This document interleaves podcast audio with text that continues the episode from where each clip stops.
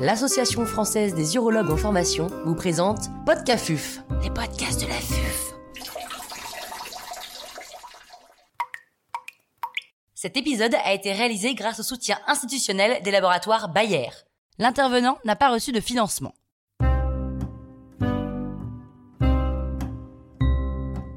Les conseils de Jean-Nicolas Cornu pour rédiger une discussion. À quoi sert une discussion dans un article? La discussion, elle sert à interpréter les résultats. C'est vraiment le mot-clé. Ici, on cherche de la mise en perspective par rapport aux données déjà connues. On va aussi exposer les forces et les faiblesses du papier avec honnêteté, sans que ce soit une épreuve d'autocritique ni une épreuve d'autocongratulation.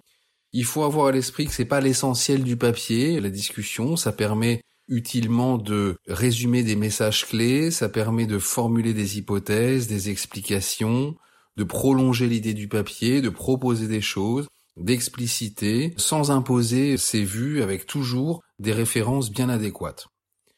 C'est assez difficile à écrire parce que c'est la seule partie non codifiée, contrairement aux intros, matériels et méthodes et résultats qui sont très arides et où on n'a pas beaucoup de liberté. Là, on en a presque trop. Ça peut pas rattraper un travail mauvais, une discussion, elle est pas lue par des relecteurs qui décident de rejeter un papier parce qu'il y a des billets qui sont majeurs. Ça peut pas rattraper un papier, par contre, ça peut le mettre en lumière. Donc bien sûr, on le rédige toujours en dernier. Le plus souvent, on a besoin de l'aide d'un senior parce qu'il faut beaucoup de recul pour analyser les données et faire de l'interprétation correcte. Et je dirais qu'au total, ça reflète la maturité de l'équipe et du manuscrit. Et très souvent, si un jeune écrit une discussion, il va très souvent se faire complètement tracher par son senior, mais ce qui est normal, et c'est là où on va apprendre beaucoup de choses. Et cette partie-là, il va falloir s'attendre à l'écrire, la réécrire, la réécrire, l'améliorer jusqu'à la fin. Y a-t-il un plan à respecter? Oui, il existe un plan classique pour euh, rédiger une discussion qui est un bon point de départ. Évidemment, ça dépend beaucoup du type de papier et du champ de recherche.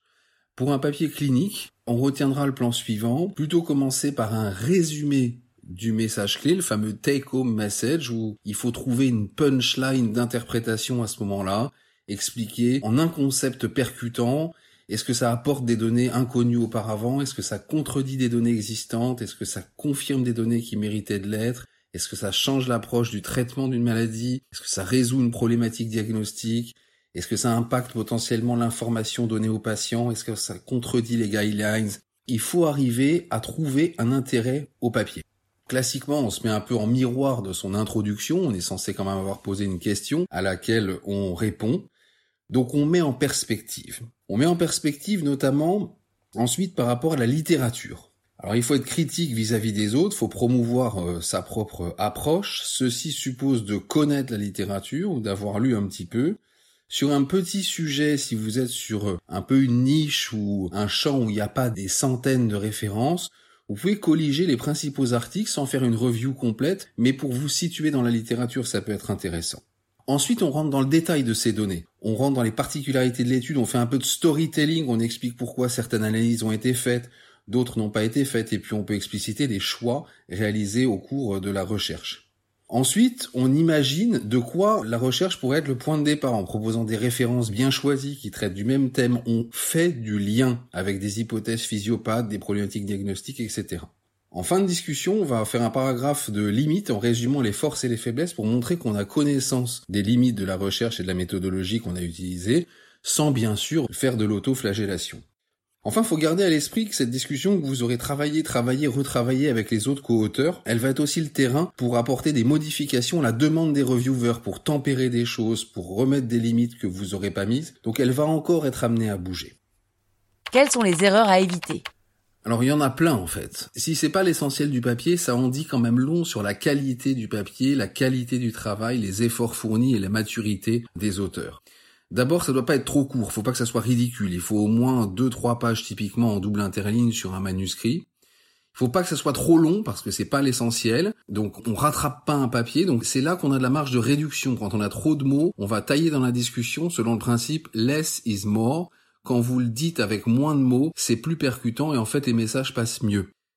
Une erreur à ne pas faire, c'est de commencer la discussion en répétant bêtement ses résultats. Je vous ai dit, il faut de l'interprétation, il faut de la punchline, il faut de la mise en perspective. Ça sert à rien de refaire un paragraphe en copiant les résultats, c'est ridicule.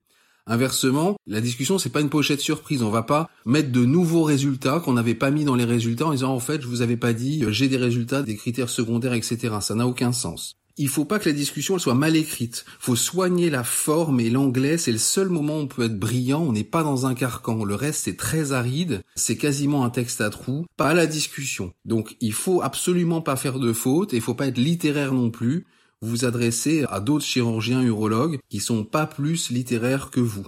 Il faut soigner ses références dans une discussion. Un reviewer spécialisé, il doit trouver ce qu'il cherche. Il faut pas qu'un article sur un sujet qui est assez bien traité dans la littérature comporte trop peu de références. C'est ridicule.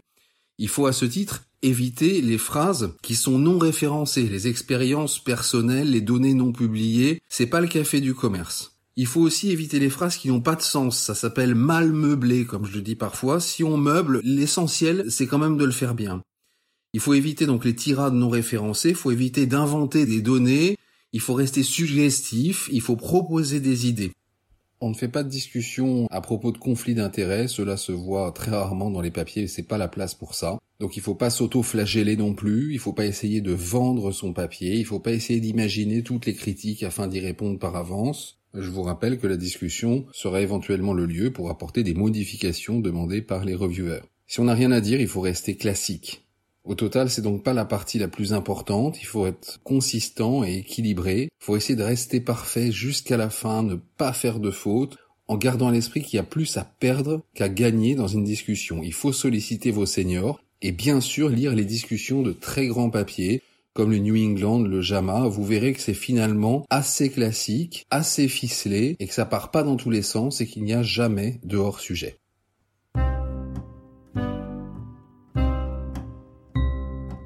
Un grand merci au professeur Jean-Nicolas Cornu pour ses conseils précieux. C'était Podcafuf, les podcasts de.